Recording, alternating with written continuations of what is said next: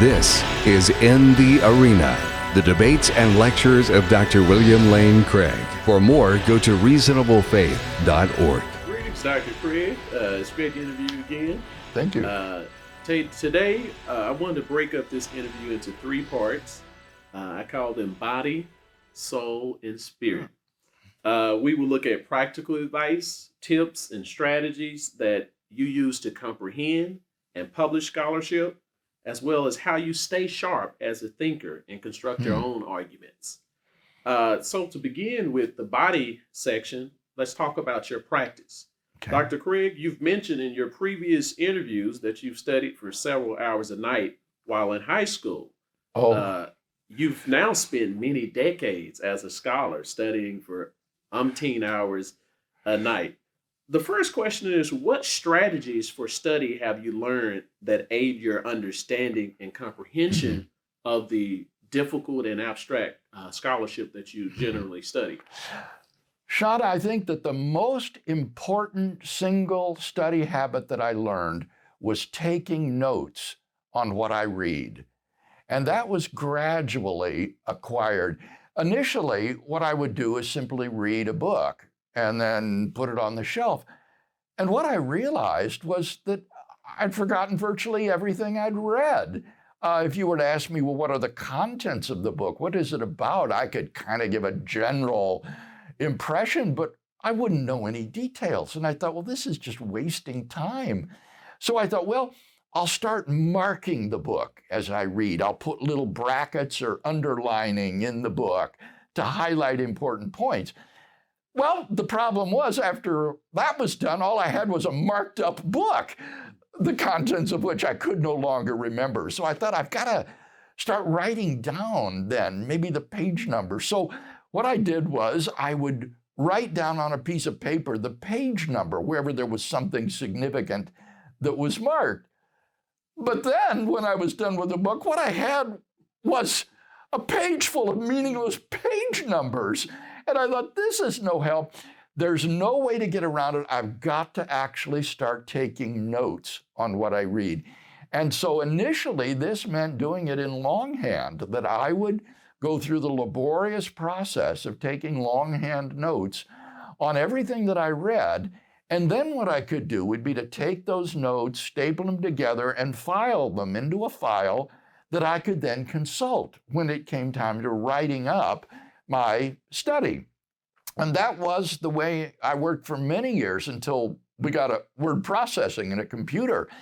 And now what I'm able to do is to cut and paste. If I read an article in electronic format, I can excerpt from the article and, paste into a Word document then the things I need to remember. And that has greatly accelerated the process. But that process of taking notes on what you read and then filing those notes topically is, I think, the most important and essential study habit that a person can acquire.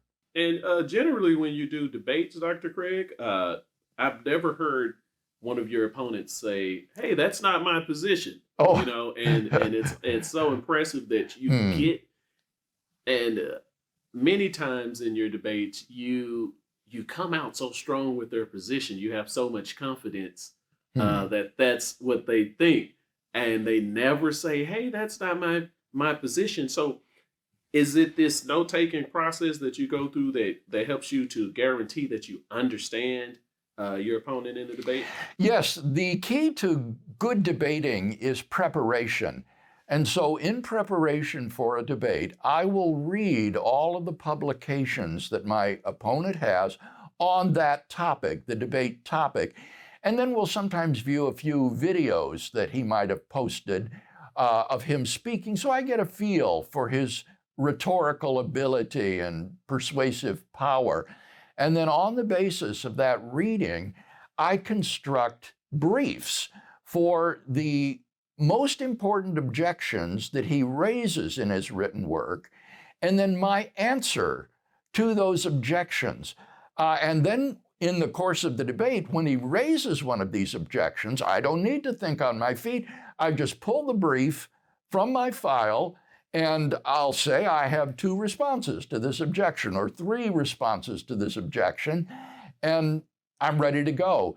So, this kind of preparation is extremely valuable. Now, the other thing that one needs to add to this is that one has an attitude of charity toward one's opponent. You give him the most favorable interpretation of his view rather than an unsympathetic interpretation of his view. If you were to treat your opponent unsympathetically and try to set up straw men or twist his words, then your refutation is less effective. And so it's really important, as you say, to represent your opponent's views fairly and objectively before you respond to them. Okay, and so what is the name of that briefing style that you've mentioned? This is the way that debaters are trained in academic debate. I participated in eight years of high school and intercollegiate debate activities. And for me, debate was simply an intellectual sport. I was no good at athletics, but I could represent our school on the debate team. And so, in preparation for these debates, you, you do this kind of research and prepare these sort of responses, and that flowed naturally into my debate activity when it became a ministry subsequent to completing my graduate work in philosophy and theology. And is the are these briefs uh, written out in terms of the premises of your argument? If I am responding to objections, then the brief will have at the top of the page a statement of the objection by the opponent, and then it will have a multiple point response. Uh, I typically do not respond with just one point, but multiple points. Um, so as to really defeat the objection well. Now, there are other kinds of briefs as well, which would be briefs intended to reinforce my positive case. And those would be structured along the lines of the main contentions that I'm defending in my affirmative case. And so, say I'm defending the Kalam cosmological argument, I will have then the premise Whatever begins to exist has a cause. And then I will have evidence, uh, quotations from authorities, and so forth to back up or reinforce those points. So I call those backup briefs. They're not responses to the opponent's objections, but they're backing up my positive points. So I've got both the backup briefs and then the responses to anticipated objections from the opponent. And the remarkable experience that I've had, quite honestly, in debating is how overprepared I tend to be. Most of the objections that the opponents have raised in their written work never come up in the debate. And so most of the briefs that I've prepared never get pulled, they never get used. And sometimes I'm disappointed in this because I put a lot of effort into it, but they don't raise the issue. And I'm often reminded of the uh, words of Paul's detractors in Corinth, where they said his writings are weighty and strong, but his bodily presence is weak and his speech of no account. And that description well describes some of the opponents that I've had in these debates. So, how do you label these briefs so that you can pull the right one? Ah, yes, I mentioned that they need to be filed topically. So, I have a manila folder called the Kalam Cosmological Argument. And then that folder will be subdivided with manila subdividers into everything that begins to exist has a cause. Uh, the universe began to exist, philosophical evidence, another subdivider.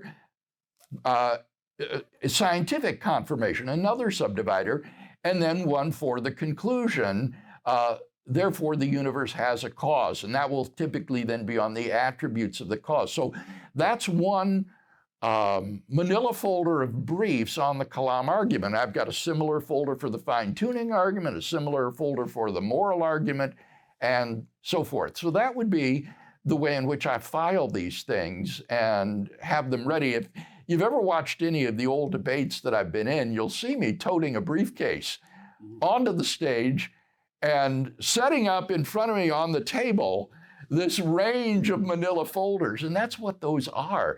Uh, in my debates, I always insist that the stage be set up so that we each have a table at which we sit. I, I, will never be in a debate where I'm simply standing at a podium or sitting in a chair like this, uh, because I want to have these briefs laid out in front of me so that I can pull them uh, at the appropriate times in the course of the debate. And so that's that's what those are when you watch these debates. Oh wow.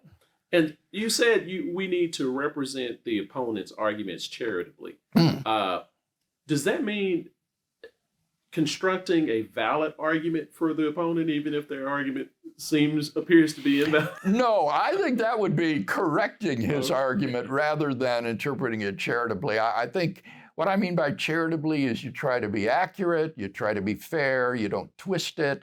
Uh, but if he is reasoning fallaciously, that deserves to be pointed out. Okay. okay.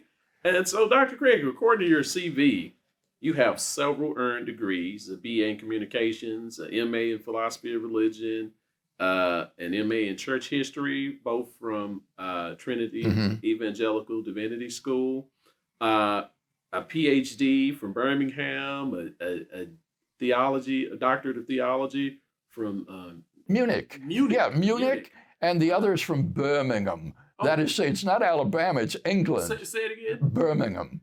Birmingham. Yeah. yes. It's the English one. Okay. All right. Uh, so what did you want to do with the speech with the uh, communications bachelor's degree? What was your goal? The reason that I did that is because of my intercollegiate debate activities, Sean. That was such an all-consuming passion. Mm. And I'm not kidding. I actually spent more time researching the debate topic than I did on my homework. Oh for my various classes. And so I thought if I'm going to be so deeply invested in these hmm.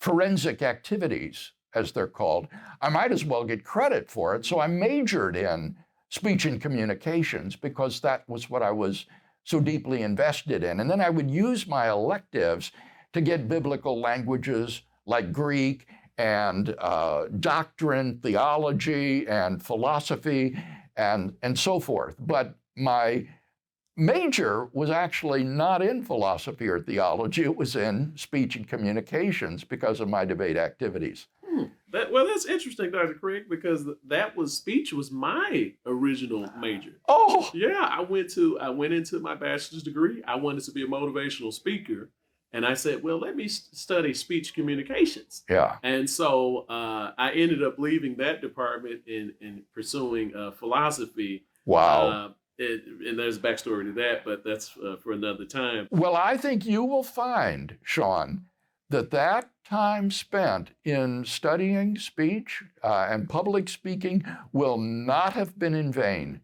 Uh, I'll, I'll tell you, a philosopher who can clearly communicate his ideas in a persuasive manner is far more effective than someone who mumbles through the reading of a prepared talk. Uh, so that that is a good uh, talent and um, training to have under your belt. Okay. Well, Dr. Craig, I've counted 44 academic lectures and over 300 plus professional articles. I counted 100, 343. Gosh. And that's that is a lot. And I, I haven't heard anyone mention this in uh, one of the, uh, your interviews. And apparently, mm. you were 25 years old when you wrote when you published your first article in 1974. Evangelicals and Evolution, an analysis of the debate between the Creation Research Society and the American Scientific Affiliation. That's so, right. I was a student at Trinity Evangelical Divinity School when I published my first article. Wow some academic professionals never make it into the 20s as far as publications. Mm-hmm. Uh, what writing advice could you give to an, an, an aspiring academic who hopes to contribute to the field? Oh, well, if you want to make a scholarly contribution, I would encourage you to find a narrow area of specialization and to go deep into that area Uh, if you want to just be a generalist, then you can read everywhere and have a you know a moderate depth of understanding. But if you really want to make a contribution, I think you've got to pick a narrow area and go deep like a well. So, unfortunately, one's knowledge will be rather superficial in much of the other fields, but then it'll be like a deep well in that one narrow area. And that's the best um, opportunity, I think, to make a lasting contribution. And that will take a while. I remember it wasn't until I was in my 40s uh, working on God and time, and I, I said to Jan, I think I'm finally at the point where I can actually make a contribution to the field. Uh, and I, I, had confidence at that point that I, I, was going to do something important. Wow.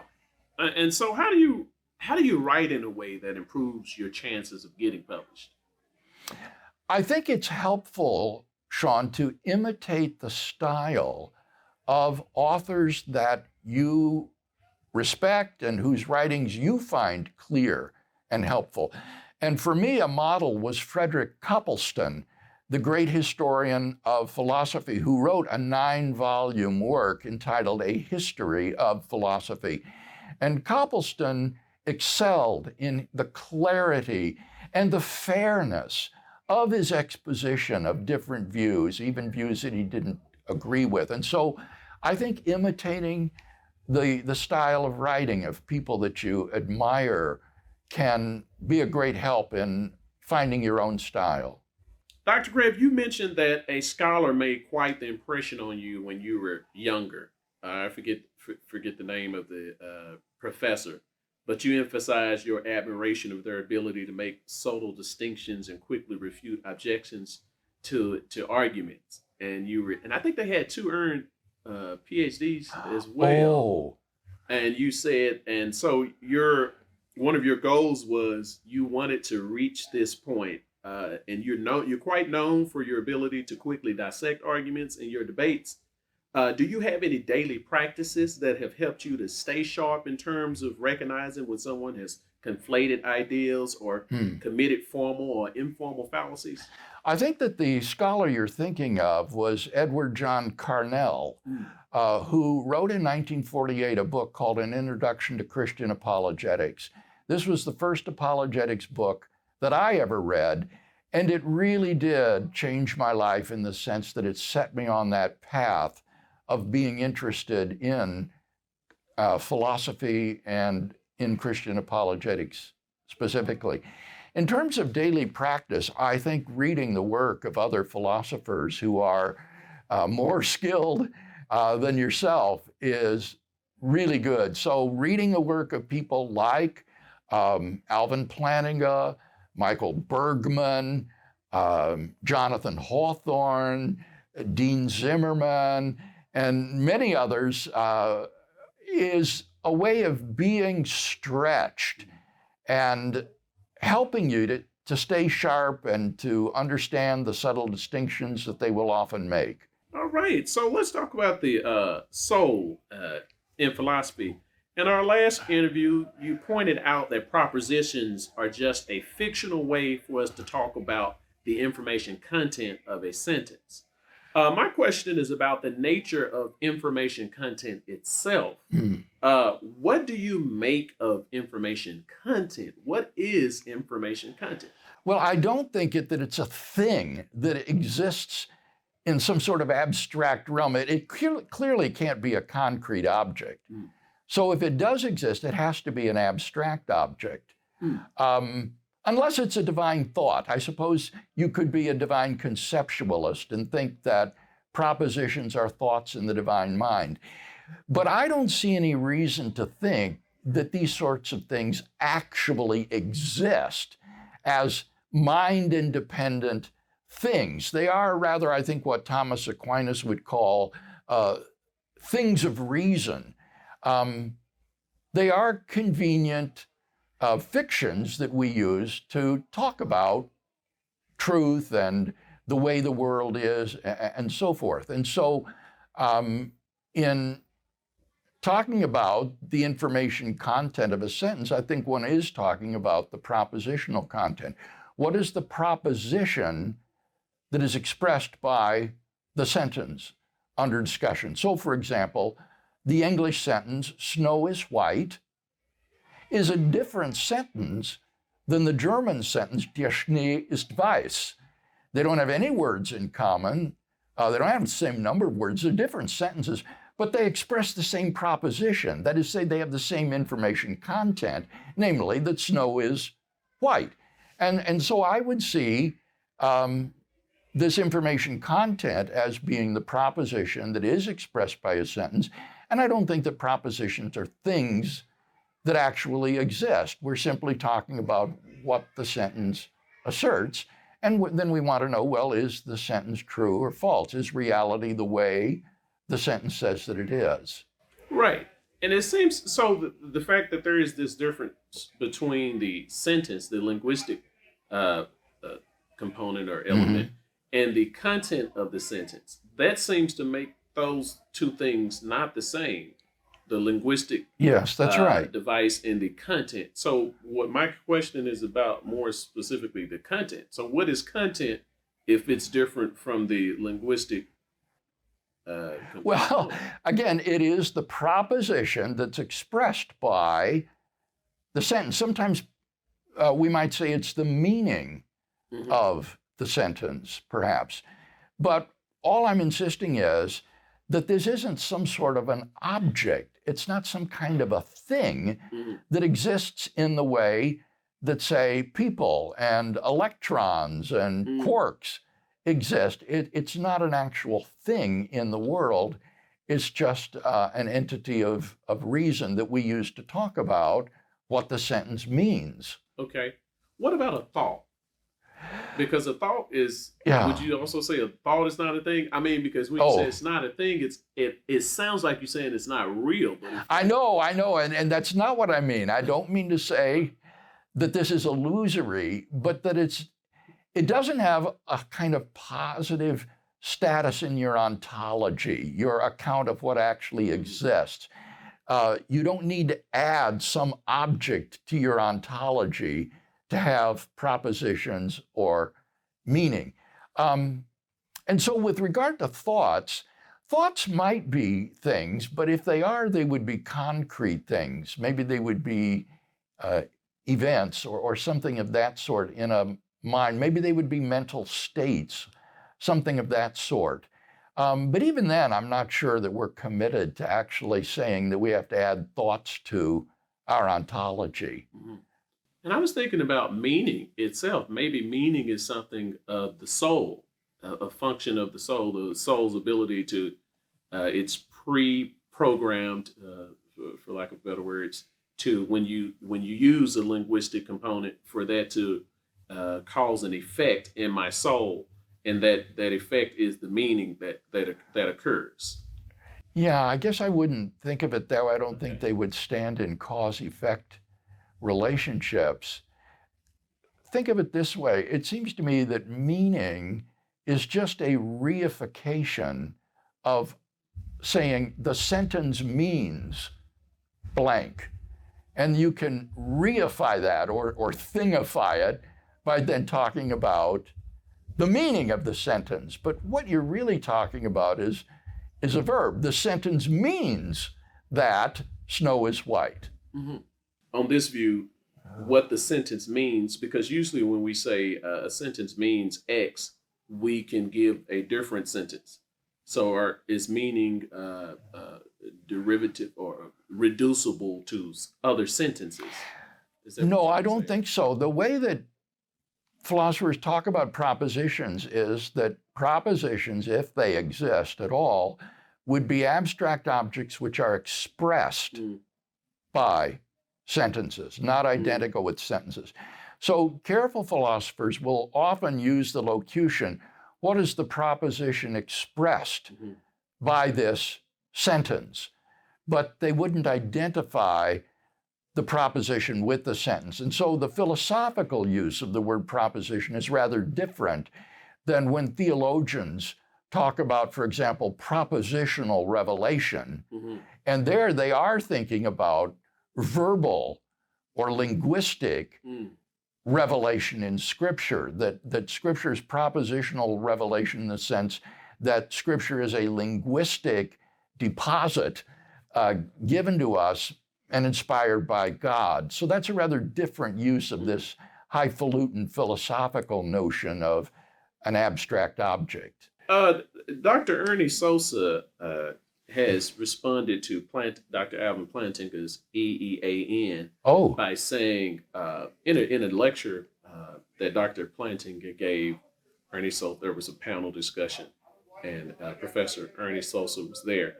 Uh, but his objection to the EAN was that it assumed that uh, that R was uh, defeatable, and uh, that that the his that the cognitive the set of one's cognitive faculties as a as a whole could be defeated. And Ernie Sosa wanted to object, and Dr. Plantinga uh, gave the admission. He says, "Well, my argument does assume that R is defeatable." mhm. Uh, what is your what is your uh, what Well, your- we need to say something about the background of this Okay. for our listeners who don't have a clue what you're talking about. What you're talking about is Alvin Plantinga's evolutionary argument against naturalism. Uh, and it's really an argument against what's called the causal closure of the physical, which most naturalists are committed to. And what that means is that for any physical event, there is always a physical cause which is sufficient for that event. So, in order to causally account for any physical event, you never have to exit the realm of the physical and go to the mental. And so, what Plantinga argues is that given the causal closure of the physical and the fact of evolutionary theory, there is no reason to think that our cognitive faculties are reliable. And the reason for that is that the mental content of our beliefs is irrelevant to the survival value of those beliefs. Uh, all that matters is our physical behavior. So if I form a belief that has the mental content, um, that lion is a cuddly, friendly animal, but that my belief causes me to run away, then that will, belief will have survival value, even though in fact it's false. Um, so the belief content is really irrelevant. Evolution doesn't select for belief content, it simply selects for external behavior. And if that's the case, then Plantinga says it's highly improbable, given those assumptions of evolutionary theory and um, the causal closure of the physical, that we should have reliable faculties. Uh, and, and that seems to me to be quite correct that given those assumptions, it is highly improbable that our faculties would be reliable. So, this is, I think, a good argument to say that the probability on those two factors that our cognitive faculties are reliable is quite low. Okay. All right. And, and to go to the spirit, uh, I've I've heard many holiness Pentecostal uh, preachers uh, and denominations, because that's that's my background. I grew up in a holiness Pentecostal church. Uh-huh. They taught that salvation. The more I think about it, it seems to be like a dual view of, of justification. It seems like they have the forensic view as well as the infusion view Ah, because they believe that when when Christ Christ's death, once you have faith in Christ, your sins are forgiven. yes, But what that does is that that cleanses you uh, Right. spiritually. right. So now what you need is you need the Holy Spirit to be filled with the Holy Spirit, and that's a second that's a second step. yeah, Uh, you can be saved, but not have the Spirit of God.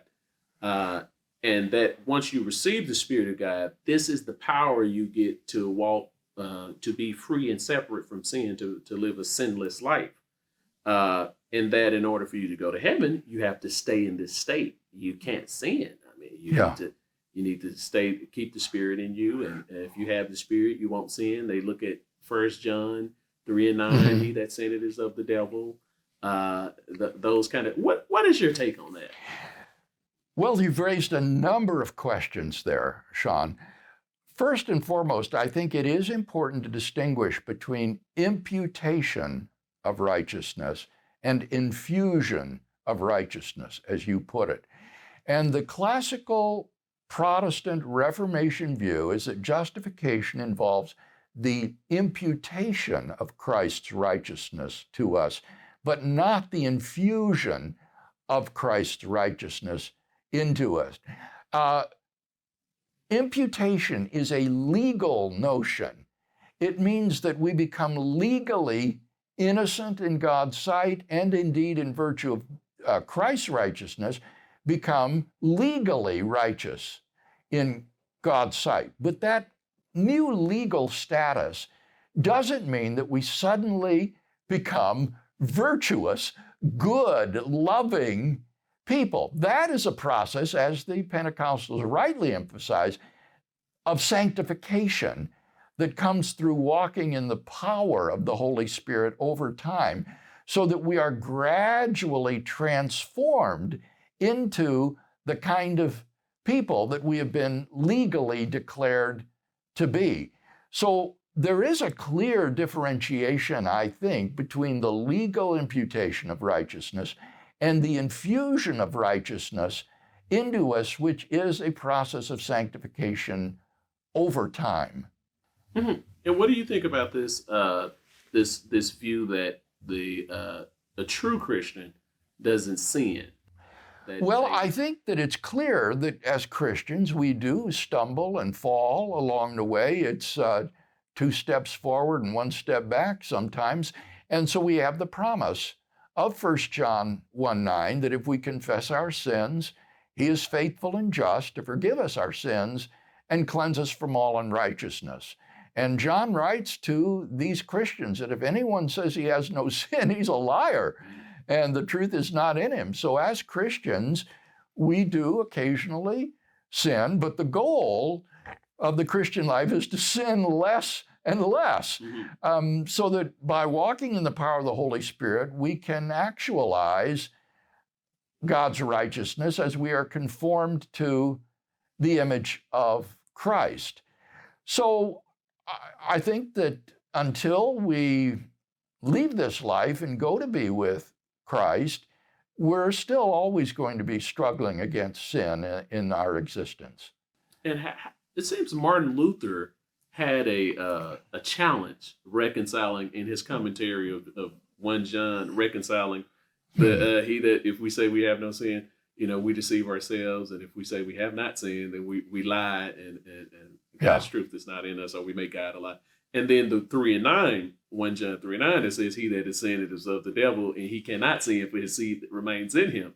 That seems like an apparent contradiction if Yeah. I've ever seen one. And Luther had this wonderful phrase, simul justus et peccator, simultaneously just and yet sinful. Um, and I think that does describe our condition in this life. We are justified legally before God, but in our daily walk, we do struggle against sin. But when John says that the one who is born of God does not sin, I, I'm sure he means does not habitually lead a life of sin uh, against God. He will be experiencing this process of sanctification and transformation uh, in his walk. So I would say, Sean, frankly, that someone who claims to be a Christian, but who has absolutely no evidence in a transformed life, has no right to assurance of salvation. I I think a person like that ought to uh, tremble uh, and, and ask, Have I really experienced the spiritual rebirth? Because if there is no fruit at all, if, I, if he lives as a non Christian, I don't think he has any basis for assurance of salvation. and uh, you've spoken about the uh, the regenerate Christian having the experience of the Holy Spirit indwelling them. Mm-hmm. Uh, is that a is that a feeling? Like, what is that? Hmm. How does that well, my understanding is that when a person is regenerated by the Holy Spirit, this is an actual event that happens whereby the Holy Spirit comes into one and regenerates or bir- uh, births anew that person's spiritual relationship with God. So, whereas before the light bulb was burned out, now all of a sudden the light bulb comes on and the person is restored to the spiritual relationship with God that he wants to have. And in contrast to justification, that is not a purely legal notion. That is an actual uh, event that really transpires. Your spirit is born anew to this relationship with God. And so when that happens, it is the inner work of the Holy Spirit whereby the Christian is indwelt with the Holy Spirit. And so for Paul in the New Testament, all Christians, even the Corinthian Christians, um, were indwelt by the Holy Spirit. But not all Christians are fully yielded to the Holy Spirit. They are not filled with the Holy Spirit. They're not walking in the Holy Spirit. They're often walking in the power of the flesh, uh, and so really, really struggle in the Christian life. Uh, and it's been said that this sort of Christian is actually more miserable and unhappy than a non Christian because he knows what he ought to be and he's not, and therefore is filled with guilt and uh, struggle and disappointment. So it really is important as Christians that we fully actualize the work of God's Spirit in our life by walking in the Spirit, which means to be controlled and empowered by the Holy Spirit on a daily basis as we live our lives. And in our last interview, we talked about the Trinity, but we didn't get to the actual verses that that show that uh, that the Father, the Son, and the Holy Spirit are properly called God. Ah. Or do you do you happen to know those verses off the top of your I head? do, I think. Um, the current work that I've been doing for my systematic philosophical theology on the Trinity has especially emphasized certain remarkable passages in the New Testament where Jesus is called God. Now, why these are remarkable is that the word in Greek for God, theos, normally refers to the Father. If you read your New Testament, most of the time when it talks about God, you can tell it's talking about God the Father. Um, but in some remarkable cases, the word God is used to refer to Jesus. And these would include passages like Romans 9 5, where Paul says that from the Jewish people come, comes the Messiah, who is God over all, blessed forever. Uh, other examples would be Hebrews 1 8, where the author of Hebrews says, Of the Son, he says, Your throne, O God, is forever and ever. And then in verse 10, You, Lord, founded the earth in the beginning. So here, both God and Lord are used by the author of Hebrews in addressing the Son and showing his superiority to all created things. And then in Titus 2:13 and 2 Peter 1:3, it uses the expression our great God and Savior, Jesus Christ. And there is a grammatical rule of Greek called Sharp's rule or Sharp's canon, which says when you have a grammatical construction that consists of a definite article plus a common noun plus the conjunction and plus another common noun, then the definite article governs the whole expression and there is only one referent, not two. So it refers to our great God and Savior, Jesus Christ. And you find this grammatical construction both in Titus 2.13 and in um, 1 Peter 1.1. Uh, and then beyond that, you go into the Johannine writings. John 1 1. In the beginning was the Word, and the Word was with God, and the Word was God. And then verse 118, one of the most remarkable verses in the New Testament, where um, John says, No one has ever seen God, but the only begotten God who is in the bosom of the Father, he has made him known. That verse was so troublesome to early copyists that they substituted the word Son. Uh, the only begotten Son who is in the bosom of the Father has made him known. But the best Greek manuscripts read, the only begotten God who is in the bosom of the Father has made him known. And then you jump to John 20, 28, uh, to the confession of Thomas to the risen Christ. Thomas falls on his face and says, My Lord and my God.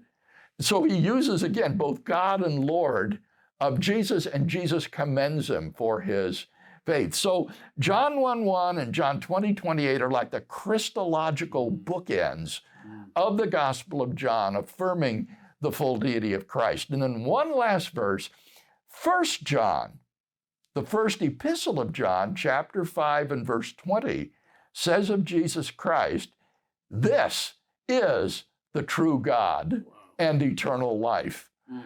Uh, and so in my work, I go into considerable detail exegeting these verses to show that they refer to Jesus Christ as theos, and that in doing so, they don't mean some diminished, watered down kind of deity, but rather the ascription of deity in the same sense that deity is attributed to the Father.